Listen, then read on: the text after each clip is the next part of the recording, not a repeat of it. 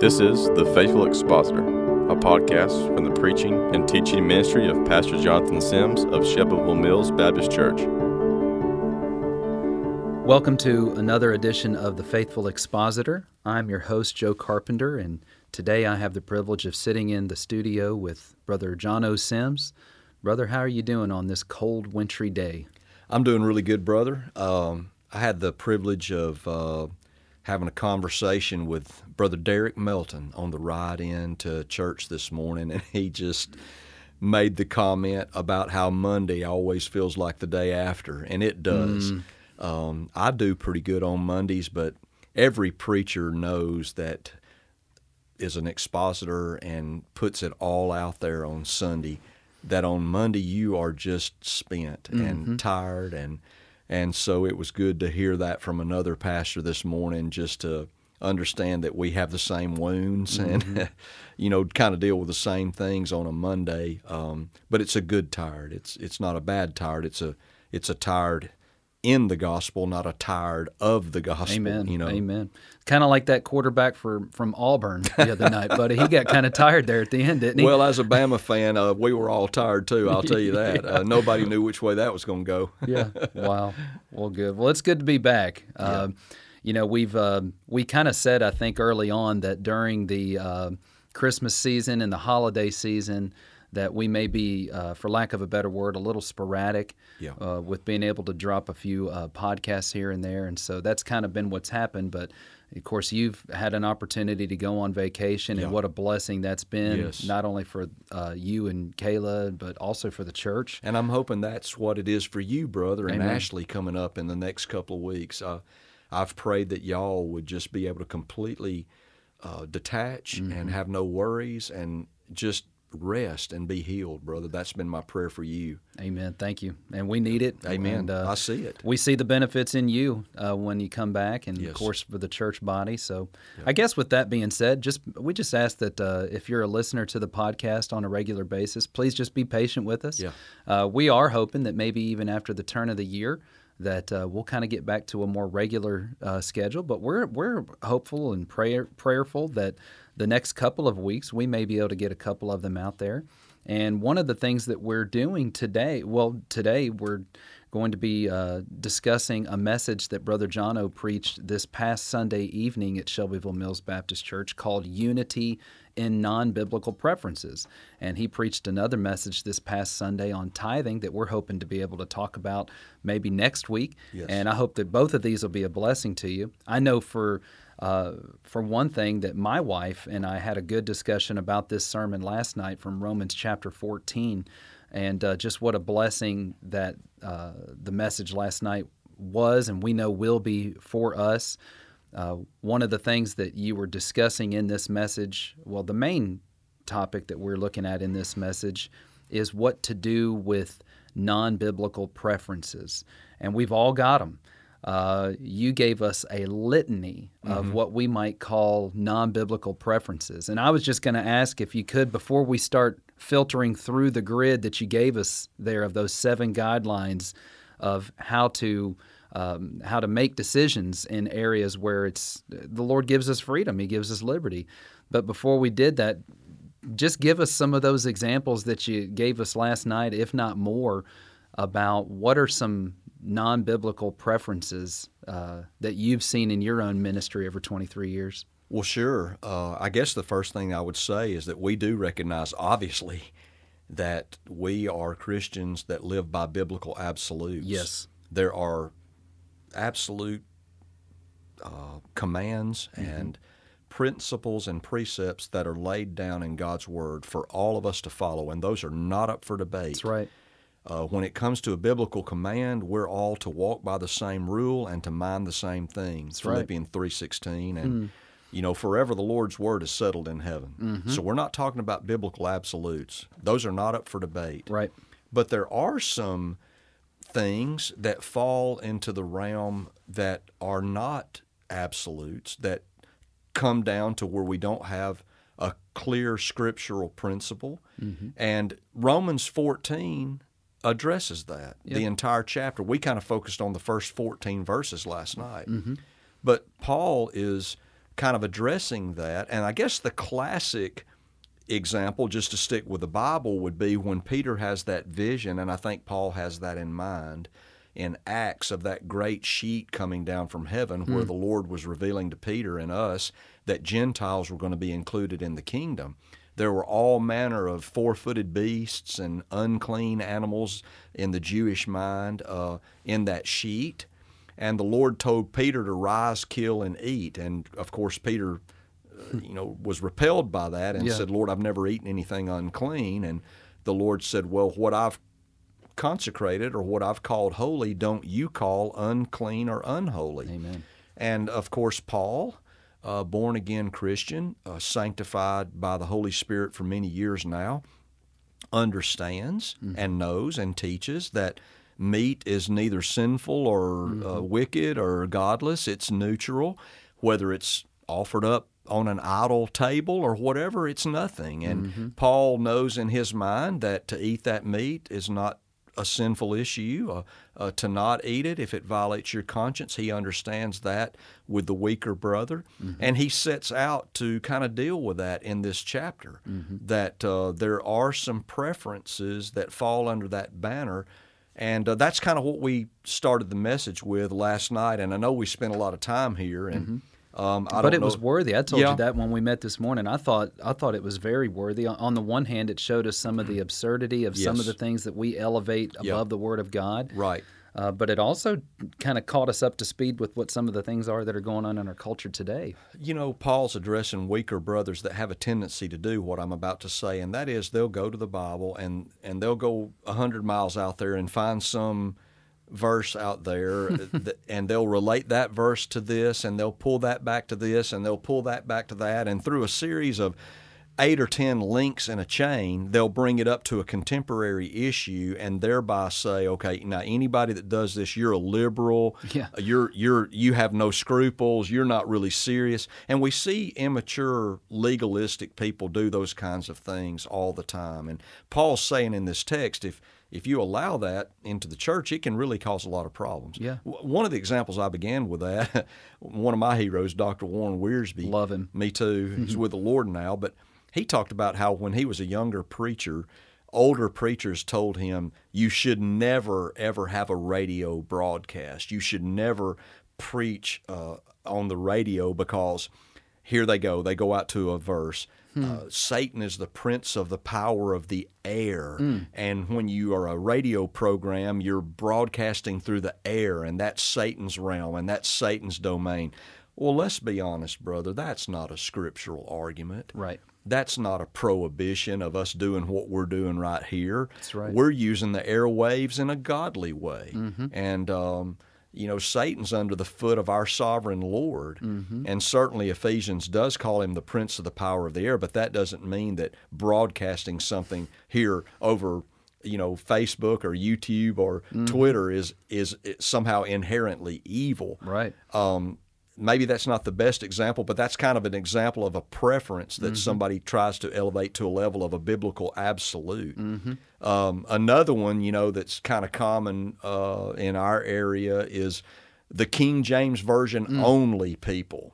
And you know, I preach out of the King James Version and I was saved under it and I memorized all my scripture in it. And so it would be difficult for me to change. and mm-hmm. I love the King James Version. And I would tell you that it's my favorite translation, mm-hmm. but that's a preference. That's right. I recognize that the ESV and the New American Standard and the you know the Holman Christian Standard and mm-hmm. uh, the the that new version of the New American Standard that uh, is out now, and it, uh, there all there are several credible translations of the Bible. You don't have an ounce of scriptural backing at all Yeah. to say that the King James version is the only valid English translation of the Bible. But the whole but it's good enough for Paul, brother. There you go. Come on. That's right. You know, Charles Spurgeon uh, had a very, very strong conviction about using a pipe organ in the church. Yeah. He just felt like that was just an abomination. Mm. But if we were all honest, you can't really substantiate that with Scripture. It, it was a preference. Mm-hmm. Um, and, you know, in all of these things that we bring up, obviously we need to filter them through Romans chapter 14 to make sure that we're not trying to substantiate some sinful thing. Yeah. But Spurgeon had a conviction, and I didn't bring this out last night, that you should never go to the theater, he called it. He, he believed that the theater was inherently evil. Well, certainly I would say you shouldn't be going and watching R rated movies that are filled with pornography and nudity and vulgar language and all this kind of stuff. But if you're asking me if it's sinful to take your child to see The Lion King or, uh, you know, uh, Rapunzel or, or, or some mo- Disney movie, no, I don't. I don't think I have the script. I think that's a preference. Amen. And uh, that that's just another example. You know, some churches have a great aversion to bringing food to church. They just have a tradition of thinking that that's evil, and they won't build a fellowship hall, and they just see any food being brought to church as as wicked. That's a preference, brother.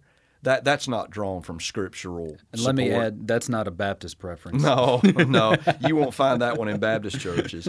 You know, uh, I was raised, you know, by men saying to me, "Oh, you should never fish on Sunday. You should Yeah. never hunt on Sunday." Well, obviously, we have scripture that says you shouldn't forsake the assembling of yourselves together. Amen. But you know, if I'm on vacation and I'm off, and uh, one of the days I'm off is a Sunday, and I hunt, I don't feel like I've sinned against God. I'm not forsaking the assembly. Um, I know a brother in South Alabama that loves the Lord. He's a music director at his church, and uh, during the rut, he'll get up because the rut's so short. You know, he'll get up on Sunday morning before church. They their service starts at ten thirty, and he might hunt from five thirty in the morning till eight thirty, get a good three hours in, and and then go to church and lead worship. I I can't. I don't think that necessarily that brother's in sin. He's Right. not. I think that's a preference, you Right. know. And um, another one that I that I brought up that can kind of get sticky is birth control. Yeah. You know, uh, years ago, uh, uh, we mentioned this this morning. Uh, there was a brother um, going around teaching that birth control is tantamount to abortion, and Murder. murder, and if Yeah. you if you do that, you, you're in sin, and it's it's wrong. And the truth is that the scriptures are virtually silent on this Mm-hmm. issue. Now we can draw principles from scripture that it is God's will for us to have children, Yeah. and to have a full quiver of children, and they're the heritage of the Lord, and they're a blessing from God. But I don't think that you can just across the board condemn all forms of birth control. Uh, that's a personal uh, priesthood of the believer issue that God left for each individual couple to pray and get with God and and find out you know where they land on such an issue as that. That's right. Um, homeschooling versus public schooling Yeah. there's benefits to both, but neither are the righteous way and the other the sinful way. Now, the day may come that the public sc- school system gets so corrupt and so wicked and so pro gay and lesbian uh, that we have to pull out of it. But I know here in Bedford County, we still have several public, all of our public schools are still relatively exempt from that. And uh, there's not a just an in your face attack on Christianity in our public schools. And so I think parents here still have a choice. Yeah. And to just say, oh, well, if you put your kids in the public school, you don't love Jesus. That's a preference. Yeah. Uh, that, that, that's not uh, an absolute. It, it might even get more sticky, brother, hmm. here in the South, the deep South, about interracial marriage. Hmm. There's a lot of people that just don't believe in and would vehemently stand against interracial marriage. But, brother, that's not the Word of God. That's right. There's, there's not a scintilla of Scripture that would back such an idea. Right. Um, and matter of fact, this whole issue of race we've talked about, that's, that's kind of a man made thing. It really is. And um, so there, there's not an ounce of scripture to forbid that practice. Uh, Mm-hmm. You know, the the bottom line is, do, do the both the people love Jesus? That's are they it. Mm-hmm. born again? Uh, You know, are they are they serving the Lord Jesus Christ? Yeah. Um, maybe just a couple more. Um, you know, uh, mowing your lawn on Sunday. Mm-hmm. Again, you shouldn't forsake the assembling of yourselves together. But if a guy's worked all week long, he comes to church, he loves the Lord, he goes home, and all he's got's a couple hours on Sunday afternoon, needs to cut his grass. You can't say that guy's in sin for doing that. That's preference. Right. And if it violates a guy's conscience, like the text says, he shouldn't do it. Mm-hmm. But I'm not going to say that there's not a brother out there that can't do that with a clear conscience and it not be an issue at all Right. maybe the most contemporary um, of these today would be getting or not getting the COVID vaccination. Yeah. There's been a lot of people in our churches that wanted to make this a test of spirituality. Yeah. They want to make it a test of whether you love Jesus or not. And Yeah. A lot of people have tried to tie it to abortion or tie it to this or tie it to that, but they don't have an ounce, not an ounce of scriptural backing to stand on. Right. It's a preference, pure and simple. Mm-hmm. Let's be honest today. I and me and Kayla personally chose to go get the vaccine because we've kind of all, always been pro vaccine people. We get the flu shot every year. We just think that's, I don't want to get the flu. I, you know, I just don't like having a 104 degree temperature and my scalp hurt. It ain't know? fun, brother. Yeah. and I don't want to get COVID, Yeah. you know, and uh, I still call me naive, I guess, whatever you want to say about me, but I still have some faith in our medical community. I Mm-hmm. still have faith in scientists in our country. I think they're trying to do their best job to, you know, to find ways to keep us safe and healthy. And, mm-hmm. uh, you know, but there's other people that vehemently disagree with that. Mm-hmm. Look, I don't think you've gotten it. Have I ever come to you and said, now, Joe, you need to go get that vaccine? I've never done that. Right. You know, Mandate it. yeah, it's it's your choice, brother. It, you, you, and I don't know who in the church has gotten it and who hasn't gotten it. And frankly, I don't care. Do you remember what Paul said? Don't ask for conscience sake. Exactly. I, it's just not a spiritual issue Yeah. with me, brother. It's a personal choice, right. purely and simply. Yeah. A personal preference. So maybe that would be the most contemporary issue of what we would call a non biblical preference. Mm-hmm. But the problem comes in when people want to take non biblical preferences and hold them up as a test of fellowship Yeah. and a test of spirituality. Mm-hmm. That's what Paul is defending against in Romans chapter 14. That's what you were telling us last night. You said, you know, basically most of your church splits don't occur over theology or anything doctrinal. It's typically a matter of preference. The carpet's the wrong color, or you know, we sh- we wanted uh, uh, what are they called stained glass windows versus you know, and that's typically where it's the splits take place. I read of a recent split, brother. I'm not making this up, but I read of a recent split to where a church was having a fellowship dinner, and they had this kind of unwritten rule that uh, the adults go through the line before the children. I'm not saying that's necessarily a bad rule. It teaches children respect. I Sure. kind of like it. Yeah. But this kid got in line in front of one of the deacons, and the deacon saw the kid get a piece of ham bigger than the one he was able to get. And he fumed over it for weeks and weeks and weeks and told people about it, and families got involved, and feelings got hurt, and the church split over a piece of ham. And you think that's ridiculous, brother, but that kind of stuff happens all the time. Mm. Sadly, most churches don't split over doctrine. Yeah. They split over silly preferences. Mm. No wonder the Holy Spirit inspired Paul to write this chapter. yeah, we need it. Yeah, we do. and and he writes it at you know on the tail end of the most theologically doctrinally rich Of all the portion in all of the Bible. Yeah, which no just goes to show that this is how you apply these things. There has to Charity, be a love. pras- practical aspect of theology in the local church or it's meaningless. That's right. What's Jeff say? It's all all, theology All is local local, church church, theology. theology. How Yep. do you put this into practice? That's How are you going to show love for one another That's and grace right. and mercy? So That's right. Well, I love it. You you did a good job of talking to us about the the very grid that Romans 14 sets out for us that we need to filter things through. And again, we're not talking about absolutes. Right. We're talking about things where there's not an explicit thou shalt or thou shalt not in the scripture about Yeah. this. Yeah. We may call this uh, Christian liberty. Yeah. Uh, Christian freedoms. Yes. Uh, some people call it gray areas. Yeah. Although I can understand, like what you said, that there there could be a little bit of issue over Better that. way to state that. better way to say it. Yeah.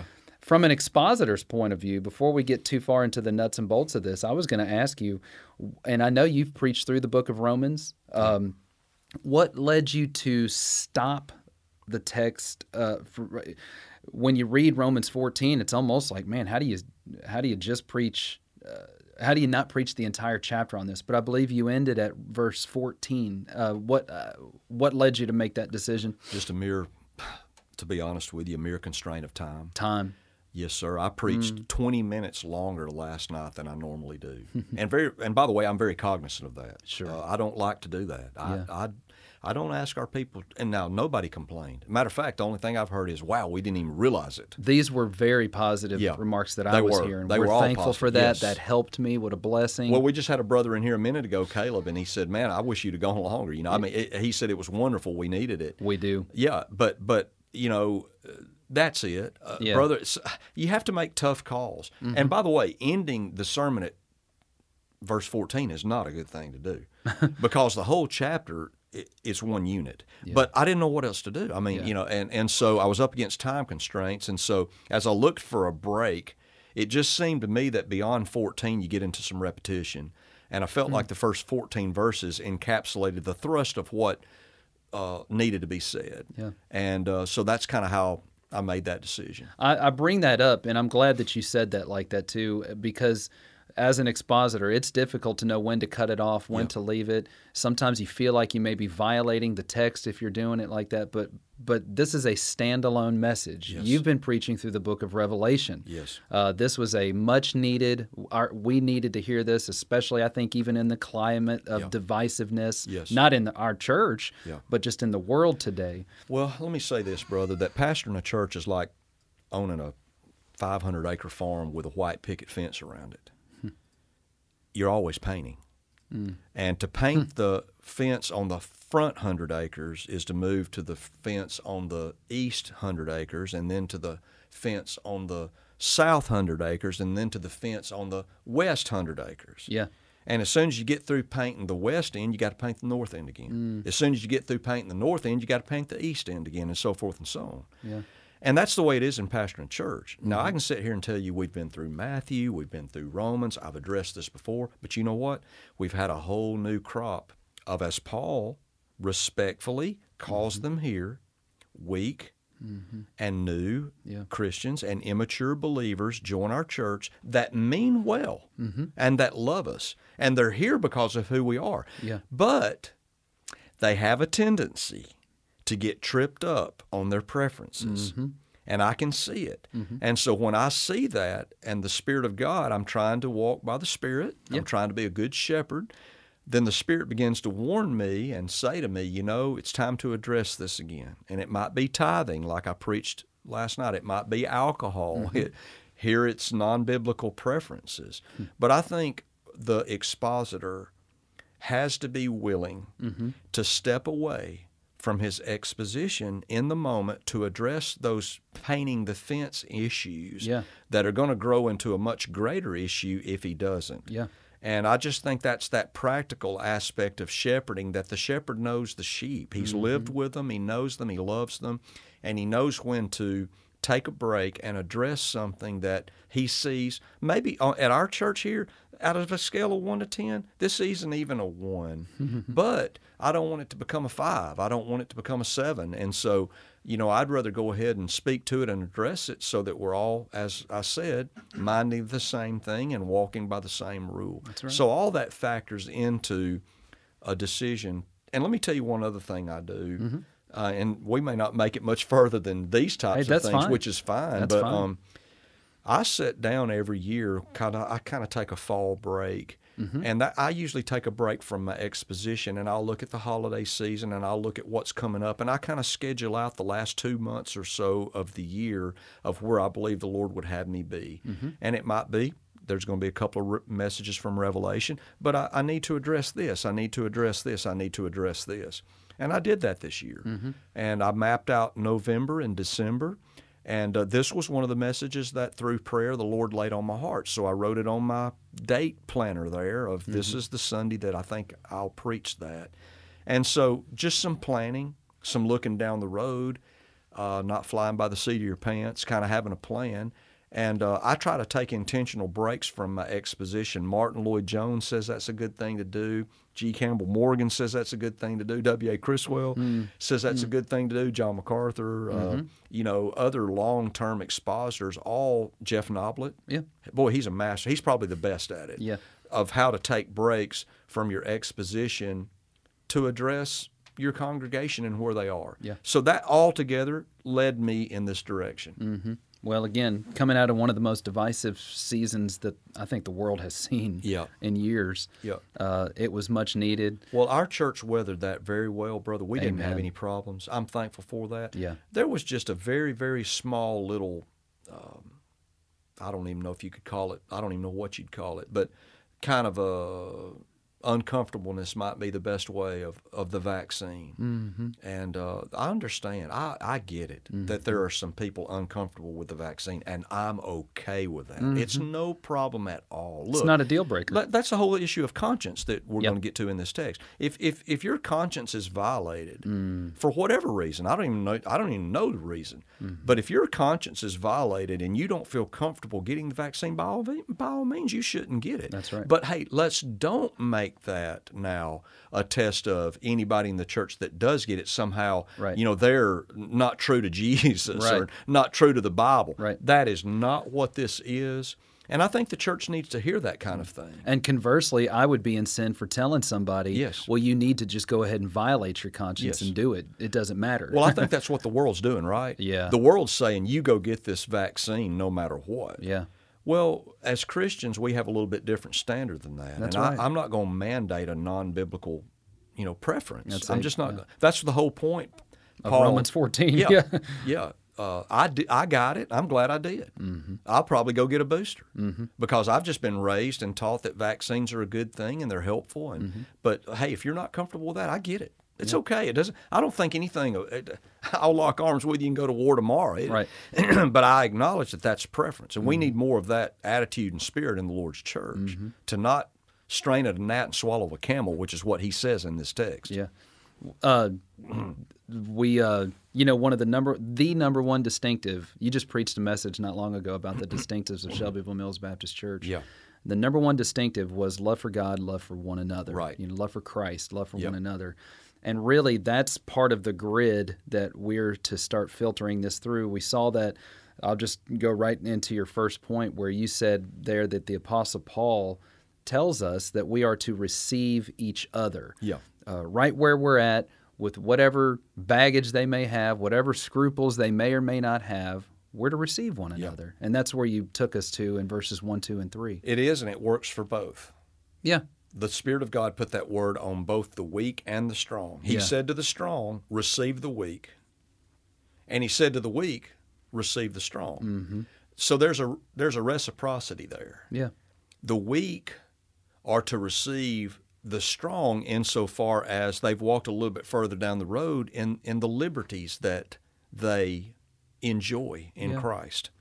To the strong, he says to receive the weak and to keep in mind that while they're not there yet, you shouldn't flaunt your liberty That's right. and use it as an occasion to throw a stumbling block in front of a weaker brother. Mm. Receiving is a beautiful word. It is. And and that's why Paul starts out with that. We have to have the attitude of receiving. And look, receiving somebody into the fellowship of this church is much more important to me than mowing the yard on Sunday. Amen. If if if a person that's contemplating coming to our church would be tripped up by seeing me out on a lawnmower mowing my grass on Sunday, that's an easy thing for me to lay aside. Brother. Amen. And I should be willing to do that. Hmm. That has to be our attitude. That has to be our spirit. And I think that encapsulates what Paul means when he says, "He that's weak in the faith, receive him." And um, he that eats or doesn't eat, don't judge each other. Receive each other. That's the that's the whole spirit in which um, we're putting the person above our preference. Yeah. Yep. I think it was John MacArthur, and I may be misquoting, uh, but I believe it was him who said something to this effect Your Christian liberty ends where your brother's conscience begins. Absolutely, man. And there's a lot of truth to that. There's a That's lot of truth esteeming that. the other as greater than yourself. That's that's exactly right. putting right. them ahead of yourself. And And by the way, a key word that Paul uses is, if I pronounce this in the Greek, krino, judge. It's Mm, used in this text a lot about um, he that eats shouldn't judge his brother, Mm. and he who chooses not to eat shouldn't judge his brother. In God's mind, to eat or not to eat is no issue at all. Right. The servant stands in the eyes of his master whether he eats the meat or whether he doesn't eat the meat. Hmm. He has the approval of God. But when we in the church set those types of issues up as standards of rites of passage, hmm. that's when the divisiveness comes and the Yeah. cliques come and the party spirit comes hmm. that divided so many of the first century churches. Paul saw it firsthand. I believe he saw that it was a potential at the church at Rome, hmm. which is why he wrote this text. He knew it was a issue at Corinth and some of the other churches where Euodias and Syntyche are about to divide the church right down the middle over silly stuff. Yeah. And I think Paul is warning the church to see and identify what a biblical absolute is, hmm. see and identify what a preference is, and learn how to treat them differently and not mm. judge each other on the basis of preference. Now, if a person's in clear sin, we have to judge We're that. We're at- commanded to judge it. Yeah. We're commanded to call that into account. Mm-hmm. And this flies in the face of the whole judge not lest you be judged mindset of our culture. There are some things we're told not to judge, i.e., non biblical preferences. That's right. And there are some things we're commanded to judge, and that is outright disobedience and sin mm-hmm. against the Word of God. And it's the mature church Yeah. that sees the difference in those things. And that's what Paul is calling us to mm-hmm. in this text. Yep. The battle against that too is to do exactly what he says: receive. That's right. welcome. To that you. needs to be our spirit and our heart. Let's be honest, brother. And and obviously, does this might be another example? Doesn't the Bible have something to say about modesty Yes. and women dressing modest? right. But does it quantify for us exactly what that is? And some churches, brother, almost go to ridiculous lengths, especially fundamentalist churches, Yeah. of, of literally uh, specifying in policy manuals how many inches above the ankle Yep. a skirt can go or not go. Well, now, brother, I'm all for modesty, 1,000%, because the Bible lays that out. But I have no interest at all at standing at the foyer of the church with a tape measure, you know. and to me, that's an issue of where you move beyond what the Bible teaches and you get into personal opinion. That's and right. you got to be very, very careful there. hmm And we'll get into conscience here in Yeah. just a little bit on that too. Yeah. But uh, you, uh, you, you said your second point in this was such a good one, uh, and really this battles against uh, those that have some of these standards because of a fear of man. Yes, sir. But you said oh, one of the things that Paul addresses here in verse four is that we're one of the filters we need to run this through whenever we make these decisions in these areas is to only seek the master's approval. Right. You know, he says in verse 4 Who are you that judges another man's servant? Mm. To his own master, which is Christ, mm-hmm. he stands or falls. Yes, he shall be held up, for God is able to make him stand. Mm-hmm. And the point he's making there is the whole idea of judging hmm. uh, in a non biblical preference Right. that um, that servant, which we're all servants, mm-hmm. rises or falls in the eyes of his master. Hmm. Not some group of elitists like the scribes and the Pharisees that walk around with their checklists mm-hmm. and their tape measures to measure a person's, in their opinion, fidelity to the master. Mm-hmm. The master can see them. The master can see their heart. The master can see their love and their devotion to him. Mm-hmm. And what God is saying, this is a comforting thing. Yeah. Today's proverb, the 29th day of the month, I mm-hmm. read it just this morning, prayed through it. Yeah. The fear of man brings a snare, mm-hmm. but whoso trusts in the Lord mm-hmm. will be safe. And what Paul is saying in this text is don't look to man Right. for your approval. Know that in Christ you already have it. You stand accepted in the beloved. You are approved of God. You are right in God's sight. So, what should it matter? Mm. Why should you try to please those who are all about the scribes and the Pharisees, mm-hmm. keeping up appearances? Mm-hmm. And there might be a word at this point, brother, that I didn't even give to the church last night. But if you're in such a church mm. and you're constantly judged by man, Yeah. by man's standards mm. that are non biblical preferences, you might want to think about going and finding a church where that's not the rule of law. Yeah. Where the rule of law is the scripture and a man is has liberty in Christ as a priest before God, where the scripture doesn't clearly speak to an absolute. That's right. When men begin to fill in the blanks between preferences and absolutes, it's never a good thing. That's right. It always leads to scribes and Pharisees. Mm-hmm. It's legalism. It is. Because what we do is we set up a man made code mm-hmm. that God did not lay down. Yeah. And that becomes the test of fellowship. Yeah. And so what Paul is saying here is look, seek my approval. Mm-hmm. Seek to please me. I have laid down for you in my word what is absolute and what are the precepts and principles by which you must live your life. Mm-hmm. Don't look to an outside source mm-hmm. to fill in the blanks. Yeah. In the areas you're free, you're free before me. Mm-hmm. But in the areas where you're bound, you're bound before me. In other words, you rise or fall only in the eyes of your master. That's liberating. Mm-hmm. Mm-hmm. That's freeing. And I, I hope that helps some people. It is, and there's like you said from Proverbs 29, 25, I think uh, there's safety in that. Yes. And the, one of the reasons for that is Jesus Christ the same yesterday and today. He doesn't change his standards. He's right. immutable. Yep. He's not going to move the goalpost on you later on just because he want you know he's taken a fickle inkling towards this direction or that. And here's what I try to do, brother. I really fight for this. I really fight hard.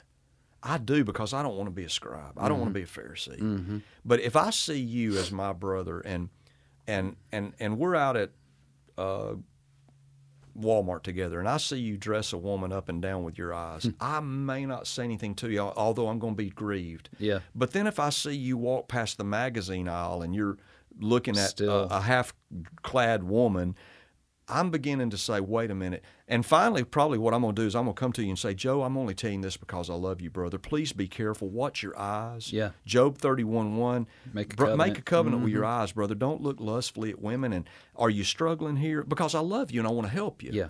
But, brother, if we're out at Walmart and, you know, you, you, uh, uh, buy a magazine that tells you, you know, the hottest day for the rut this year is going to be Sunday, and you dec- you and Joey decide y'all are going to go hunting on December the whatever on Sunday morning. I'm probably not going to say a lot to you about that because I, I recognize you love God. You're not mm-hmm. forsaking the assembly. That's a preference. That's a choice. Maybe that's not a good example, but br- mm. but brother, I fight for holding you to a biblical absolute. Sure. But I'm going to give you liberty And grace. Yeah. and grace where it's a matter of preference. Does that make sense? Absolutely. Mm-hmm. And brother, I fight for where that line is. But I, I just feel like it's not my prerogative to come and violate you and your family Right. in a matter of personal conscience. I, I believe that's your responsibility, Mm-hmm. not mine. Absolutely. This and this is something that we've talked about before. Uh, the the ter- it's it's never okay for a church to take an official stance on something that is an issue of conscience. That's unofficial. That's not Yeah, official. Yeah, Exactly. Yeah. And it's only official if it's in the Word of God. Amen. What is it MacArthur talks about? He says, "I have no authority in and of myself, but That's when right. I preach the word, then it's with It's all, all authority. authority Yeah. because it's the Word of God. It's the Word of God. That's right. Yeah, that's good. Another filter that we're to run these through here, and buddy, this one has just this one's rocked my world for years. Is do all you do for the glory of God before you make a decision to do or not to do, or to eat or not to eat.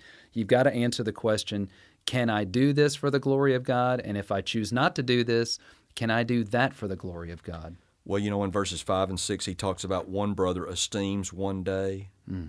Another brother doesn't esteem a day. All days are just alike. Mm-hmm. He said, Every man should be fully persuaded in his own mind. Mm-hmm. He that regards the day, he should regard it to God with thanks. That's the glory of God. Mm. And the man that chooses not to regard one day above the other, he should be able to do that with thanks. Mm-hmm. Here would be the question um, if I choose to observe Christmas, and I do, and I choose to put up a Christmas tree and give gifts, I can do that honestly with thanks in my heart to God. I can do it for the glory of God. I can do it with great joy and peace.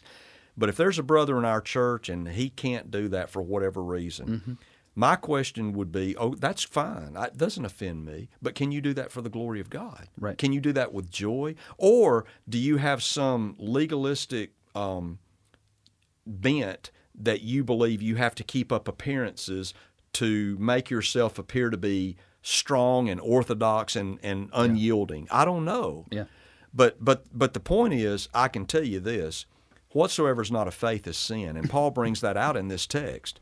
Can you eat in faith? Can you abstain in faith? Can you celebrate a day in faith, or can you not celebrate a day in faith? Whatsoever is not of faith is sin. So we do all that we do for the glory of God, and if we can't do it for the glory of God, brother, or if we can't this is not good English. If we can't not do it for the glory of God, then we're in trouble. And so that's one of the grids we have to filter non biblical preferences through. Hey, look, I might be free to do something, but can I do it for the glory of God? Can I do it with thanksgiving in my heart? Mm-hmm. You know, or am I just pouting and insisting upon some little thing I want and I'm going to throw a little temper tantrum about it? Right. And am I going to look down on others who choose to do it the opposite way? you know? Exactly. And and they may be, like you said, given full glory to God in not doing it or doing it. Yep. Yep.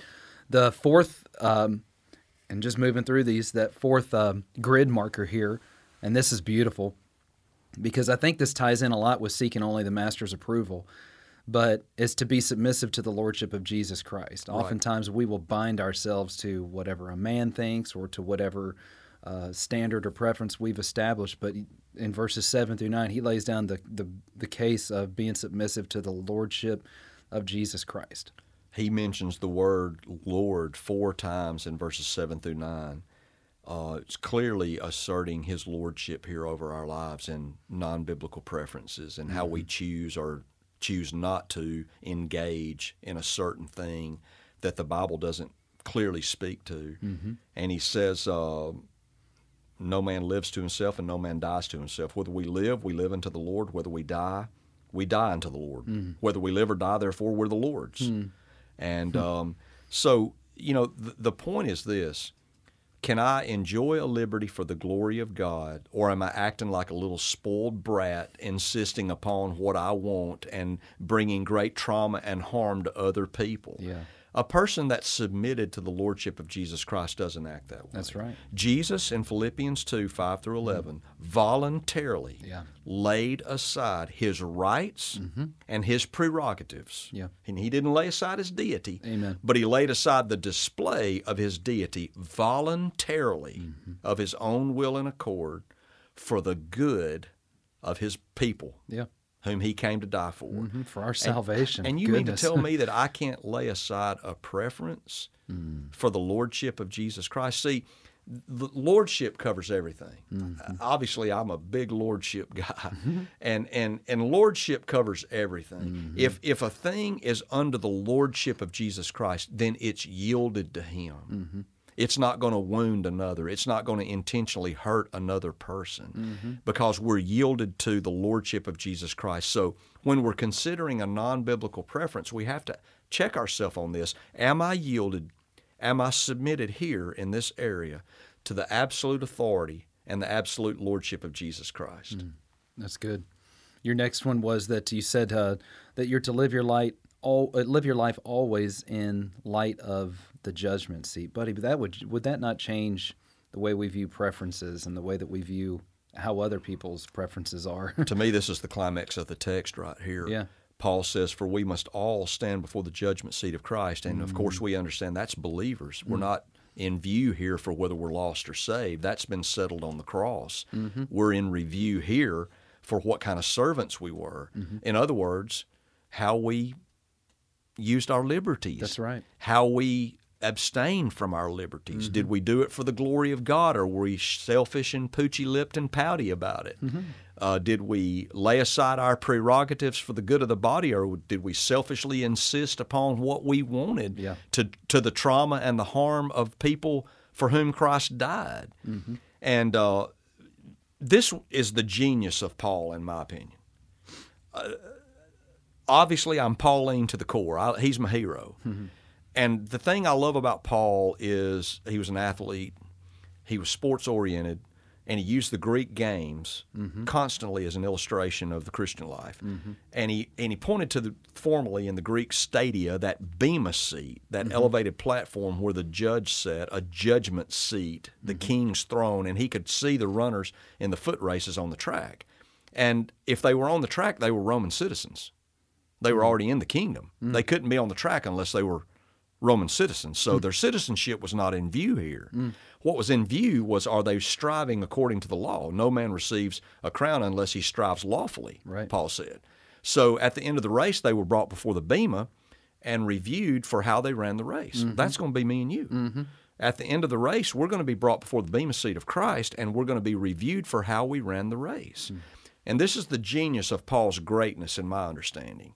Paul kept one eye on the track mm-hmm. and one eye on the judgment seat. Mm-hmm. Boy, that kept him balanced. Mm-hmm. He uh, he always kept one eye on his running and he kept one eye on his reviewer. Mm. He ran under the shadow of the bema seat. Mm. And here's what I'd say to every Christian: what you abstain in, what you engage in, what you enjoy, what you choose not to enjoy, had better be filtered through the knowledge that you are going before the judgment seat of Christ. And by the way, mm-hmm. concerning the judgment seat of Christ, lest you think this is going to be a cakewalk, hmm. Paul said these words Therefore, knowing the terror of the Lord, hmm. we persuade men. Mm-hmm. He said that about the Bema seat. Hmm. He understood that going before the Lord, even saved, Yeah. is going to be a terror filled experience because we're going to come into the presence of absolute, pristine, pure holiness where every motive is exposed, mm. every word is shouted from the housetop, every idle thought is, is brought into review. And look, that humbles me real quick because I've said a lot of things I, do, I wouldn't want you to hear. Right. I've, I, I- you know, I, I've had a lot of hard attitudes to be quite frank with you. I wish you never knew about, mm-hmm. and the Lord's going to see. He already sees. He knows. He already knows. And so every preference that I have that I've insisted upon, the Lord knows if I did that for His glory mm. and my good, or if I did it to prove a point and to step on somebody's throat Right. and to prove to him, them how, that I'm more spiritual than you are. Mm-hmm. So when it comes to these non biblical preferences, brother, they have to be enjoyed or abstained from in light of our coming review. We're all going to stand before the judgment seat of Christ and give an account to Him of the things we've done in this flesh, whether it be good or bad, Romans says. First Corinthians says a similar thing. Yep. So Number six, you said uh, uh, from verse 15 when it comes to, and this is probably more towards, I guess, the uh, stronger brother, but don't flaunt your preferences. Yeah, I think it's verse 13. He says, uh, Don't put a stumbling block or an occasion to fall in your brother's way. This goes along with what I've just said. Um, brother, you and I have both seen recently a brother that we love dearly that just basically got here and said, Look, I'm free to do this. It's none of your business. You can like it or lump it. I don't mm-hmm. care if you like it or lump it. He basically said that to his church. Right. Well, the rest is history. Mm-hmm. Destroyed his ministry, destroyed his family, destroyed his church. Yeah. And all because he was being selfish and mm-hmm. self absorbed. He ceased to be concerned for the glory of Christ. Hmm. And by the way, he ceased to be concerned for the welfare of people given under his spiritual care, which hmm. is unbelievable. Yeah. And the result, history has recorded, is disaster. Mm. And so we don't flaunt our liberties, brother. Amen. Look, if maybe I am free to hunt on a Sunday morning, hmm. but if I know there's a brother that comes into our church and he struggled with sin and his dad laid down some guidelines for him, son, you better not ever hunt on Sunday. If I ever hear you hunt on Sunday, I'm gonna wear you out. and for him, that's just a no-fly zone. Yeah. I shouldn't pull him to a small group Sunday school classroom and say, "Hey, I just want to let you know, man, you're so immature. You mm. need to get over that. Yeah. Man, you're bound up. Uh, you know, you need to come over to the light here. You need to experience some liberty." All I'm doing is just exasperating that guy. That's right. I'm flaunting my liberty in front of him. Mm-hmm. And there's a thousand different ways that that's manifest that we can't even enumerate here mm-hmm. Mm-hmm. today. But basically, in our hearts as Christians that walk with God, we should know when we're being offensive, and we should know when we're flaunting a liberty, and that's a no-fly zone. Yeah. We shouldn't go there. Yeah. We should not flaunt our liberties before. Obviously, our church is filled. Every church is has weaker brothers Mm-hmm. that we know is going to trip them up. Our love for them should demand that we don't ever. But our love for Jesus Yeah. should demand that we never do that. It should produce humility. And, Always. And there should be a genuine fear of what it would mean to be a stumbling block to another brother or sister in Christ. That there should be because the Bible has a lot of things to say about those who would lay a stumbling block before somebody else. At the close of this chapter, you know, Paul says in verse 21, it's good to not eat flesh or drink wine or any anything by which my brother stumbles or is offended or make weak. And boy, if you want to take it to another level, in 1 Corinthians he said, uh, if it offends my brother, as long as I live on this earth, I'll never eat meat again. Yeah. Uh, that's a rendering of 1 Corinthians 8:13 from my memory as close as I can get. Yeah. Basically what Paul says, look, I'll never I'll never let meat touch my lips again as long as I stand on this earth. Yeah. If it causes my brother to stumble, that needs to be our attitude. Not it's a liberty, God didn't condemn it. I can do if I want to. Y'all just deal with it. That's right. Brother, that that is reckless and by the way, by the way, completely unacceptable for a pastor Amen. for an elder who has been given a bishop a, a, a, an oversight of the souls of men. Yeah. That's uncompassionate. Mm-hmm. That's ungracious, mm-hmm. unloving, and unkind, and frankly, selfish. It is. That I would be more concerned about me enjoying a liberty than I would about my brother that's bleeding and cut up over there because I just ran over him with a skid loader, you know? Yep. Uh, the cross demands more of all of us, but especially it demands more of gospel gospel preachers that have souls under their watch care. I saw recently, and this not too far off topic, I don't think, but it fits right in here. But you know, with regards to all of the mask mandates and everything, there was Yeah. a there was a pastor not far from here, Yeah. who basically stated if you come into our church with a mask on. You're not going to be allowed to come in here. Yeah. And that was the idea I thought there too of flaunting our liberty and just you know he, he he believes he's so free to to not wear one that he's not going to be bound by some mandate here. There was just no humility in him, and it like you sounded said, like no concern it sounded like, and I'm not trying to be disrespectful. It sounded like a Donald Trump rally. Yeah, You know, it's, it's let's let's go beat somebody up. Let let's let's poke our chest out and be the big dog on the block and throw Yeah. out some big aggravated uh, tirade rant. yep, That may be okay for a president. That's up for debate. Yeah. but it's not okay for a gospel preacher, brother. Amen. And uh, you know what? Myself and thousands of other people that heard that, I guarantee you, and he'll never know it, said in our minds, "That's fine. I won't ever set foot in your church." No. Certainly, And I guarantee you that's what happened, because that's arrogance, it's pomp, yeah, it's pride. It's what made Lucifer the Satan. Mm-hmm. Um, it's I will, I will, I will, I mm-hmm. will. Mm-hmm. That is not the way of Christ. That's not the way of Jesus Christ. It's not the way of humility. That's the way of arrogance and pride. And God resists the proud, and He gives grace, to the humble. Amen. Amen. The final, the final uh, grid that we're to filter all these decisions through is never violate your conscience. Yes, sir. Never violate, and that's just the safe, the the safe keeper that uh, that the Lord gives to. You said it yesterday, all the way across the board, believers and non-believers alike have a conscience. Yes, sir. Uh, you know, Paul addresses that in Romans chapter one. Uh, but in verse 14 of our chapter, he says, I'm persuaded by Jesus that there's nothing unclean of itself. Look, here's the conscience. But to him that esteems anything to be unclean, to him it's unclean. Mm-hmm.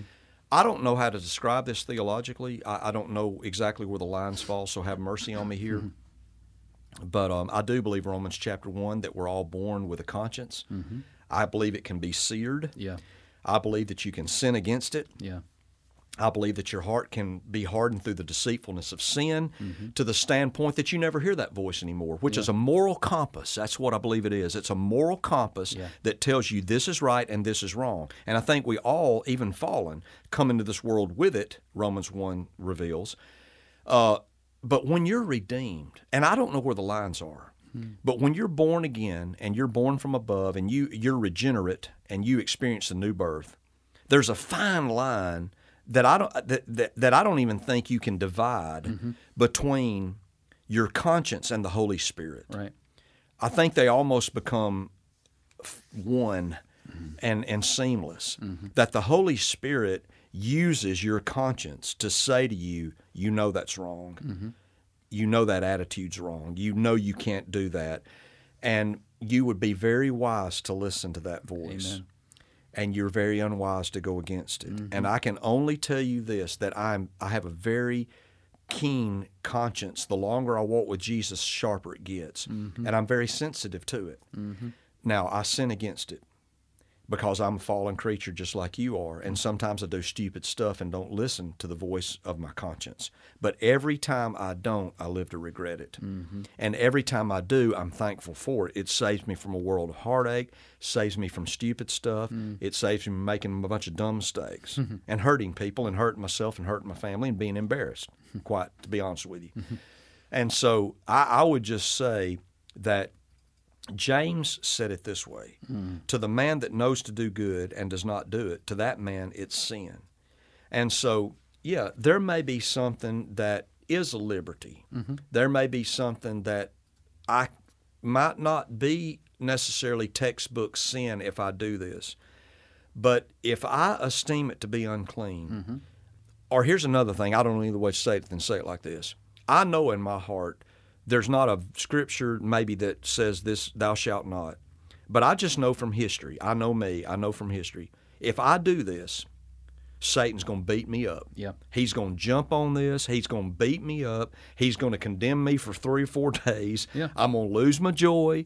I'm going to lose power in the pulpit. I, I'm, I'm not going to have that edge I need. Mm. I, does that make sense? Absolutely. And so I've just had to learn, brother, that there's some conscience issues that I know are not profitable. Mm-hmm.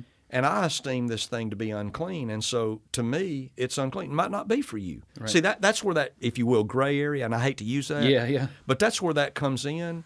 That there might be something you can enjoy Mm-hmm. that your conscience doesn't, um, you know, pierce you Yeah. over. That it does me. Mm-hmm. I'm not necessarily think that makes you more spiritual than me, or I'm not necessarily sure that makes me less spiritual than you. Right. But neither you or I better ignore it. That's right. See, that's the point. Mm-hmm. You and I better not ignore it. Mm-hmm. And it, and and I think you love me enough. I mm-hmm. think you do, and I think you've done this before. That you would say to me, Pastor, if that violates your conscience, brother, I I, I would say you probably don't need to do that. Don't touch it. And you might be thinking in the back of your mind, I think he'd be completely okay if he did it. But if it's a issue for him that Satan's going to beat him up about it, uh, no, no, you you probably shouldn't do that. That's right. That's just wise counsel, brother. I think so too. You don't want to ever give Satan any kind of a foothold in your life. The word all. in the Greek is topography, topos. We Yeah. get our word topography from that word. Give no place to the devil. Is that Ephesians? Ephesians. Somewhere right in there? Yeah. uh, that word give no place is topos. Don't give any real estate. Mm-hmm.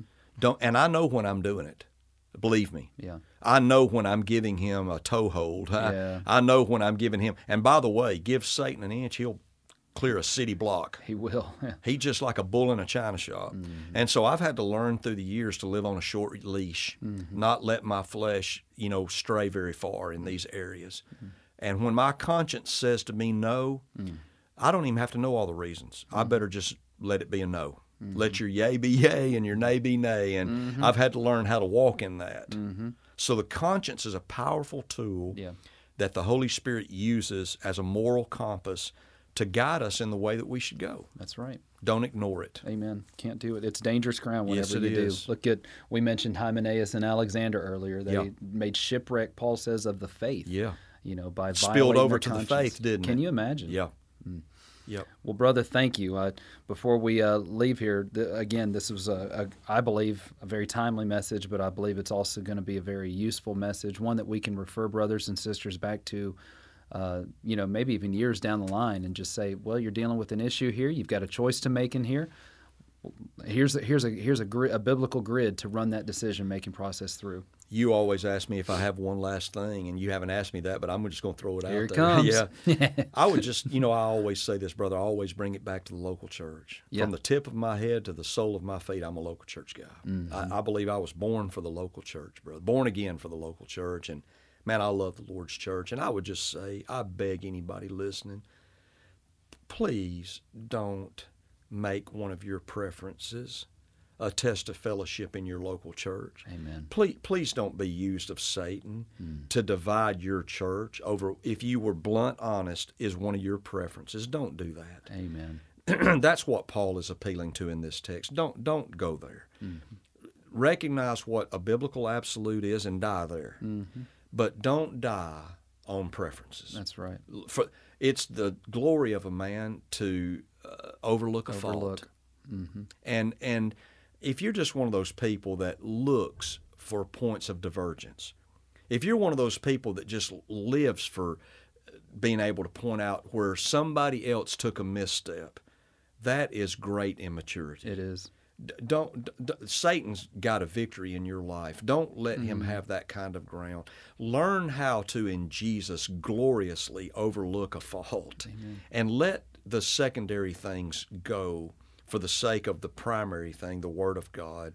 Don't exalt your personal preferences on par with sacred Scripture. Hmm. I, I just hope somebody listens to that that needs to hear that. Amen. Most people in the church that I've had issues with, it's not over a scriptural absolute.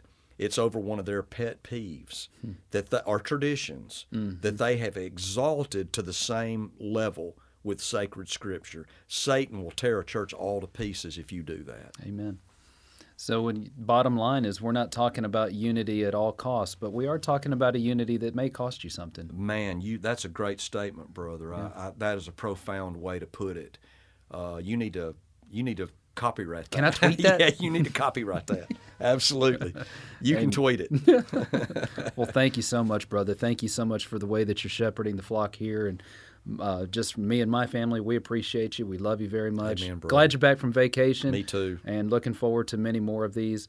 For our listeners out there, we just want to let you know that we love you so much too. And again, please uh, be encouraged. Um, uh, go on to our website, take a look at, and listen to some of the sermons that Brother Jono has preached even during this.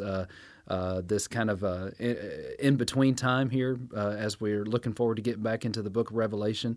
But again, the name of this sermon that he just preached through was called Unity in Non Biblical Preferences from Romans chapter 14, verses 1 through 14. I'd highly encourage you to get online and to check that out. And if you have any questions for us about anything, uh, please feel free to email me at brojo at smbconline.com. I just want to throw this out here. The True Church Conference is coming up here in February. The registration is open now on their website, anchoredintruth.org, or you can find the link in our description. And we've already uh, helped to make reservations for a couple of pastors who wanted to go and to be a part of that. And if this is something that you would like to do, please give us a call. We would love to uh, meet you. We'd love to uh, invite you to come to this conference. It is a sweet time of fellowship, but more than that, it's going to be a sweet time of uh, sitting under the preaching of the Word of God. Well, we love you so much. God bless you. Thank you for listening to The Faithful Expositor. For more information on Brother Jono's ministry, go to our church website, smbconline.com, and follow him on Twitter at Jono Sims.